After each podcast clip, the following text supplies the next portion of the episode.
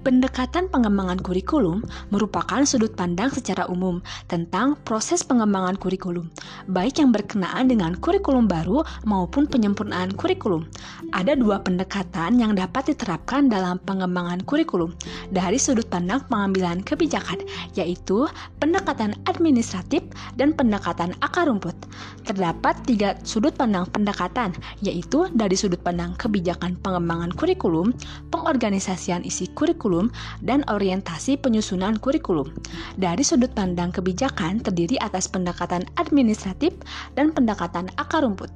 Dari sudut pandang pengorganisasian, isi kurikulum terdiri atas tiga pendekatan, yaitu pendekatan yang berpusat pada mata pelajaran, pendekatan interdisipliner, dan pendekatan terpadu.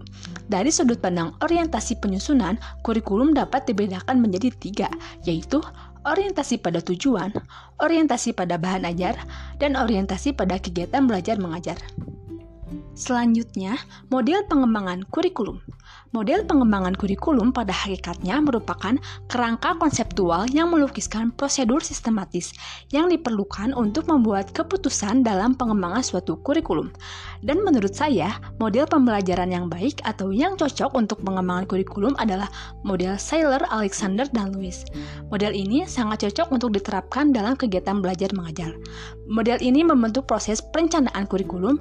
Untuk mengerti model ini, kita harus menganalisa konsep kurikulum dan konsep rencana kurikulum. Model ini menunjukkan bahwa perencana kurikulum mulai dengan menentukan atau menetapkan tujuan, sasaran pendidikan yang khusus dan utama yang akan mereka capai. Saylor, Alexander, dan Lewis mengklasifikasikan serangkaian tujuan ke dalam empat bidang kegiatan di dalam pembelajaran, yaitu perkembangan pribadi, kompetensi sosial, keterampilan yang berkelanjutan, dan spesialisasi. Cara pengajarannya, setelah rancangan dibuat, guru-guru yang menjadi bagian dari rencana kurikulum harus membuat rencana pengajaran. Mereka memilih metode bagaimana kurikulum dapat dihubungkan dengan pelajar.